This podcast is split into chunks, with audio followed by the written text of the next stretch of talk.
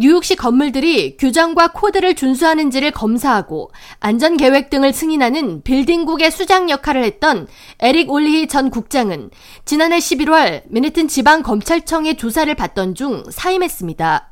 당시 검찰은 도박 관련 조사를 수행하던 중 올리히 시 빌딩 국장이 이에 연루돼 있다는 증거를 입수했고 조사 결과 올리히 빌딩 국장의 도박 관련 위법 행위는 빌딩 국장으로 취임하기 전에 이뤄진 것으로 파악됐습니다. 검찰은 올리히 전 국장을 소환해서 대질 신문을 벌였고 휴대폰을 압수해서 조사했으며 검찰 조사가 시행된 지 이틀 만에 올리히 전 국장은 빌딩 국장직을 사임했습니다.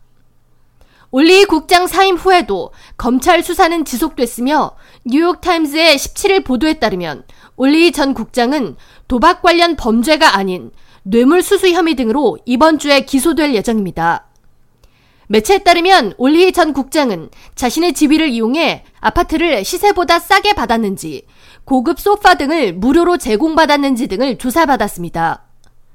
올해 38살의 에릭 올히 전 국장은 지난해 말 뉴욕시 빌딩 국장 자리에서 물러난 이후 생계를 위해 보험 영업을 해온 것으로 알려졌으며 뉴욕시 빌딩 국장으로 취임하기 전 지난 2009년부터 2021년까지 퀸즈 32지역 시의원으로 재직했습니다. 뉴욕시 윤리위원회 자료에 따르면 올리히 전 국장은 시의원 재직 시절 중인 지난 2016년과 2017년 도박 상금으로 5천달러부터 47,999달러에 달하는 상금을 얻었으며 올리히 국장은 지난 2021년 자신의 SNS를 통해 4년여간 도박과 알코올 중독 경험이 있다는 것을 시인했고 도박과 알코올 중독을 극복했다는 사실을 공개하기도 했습니다.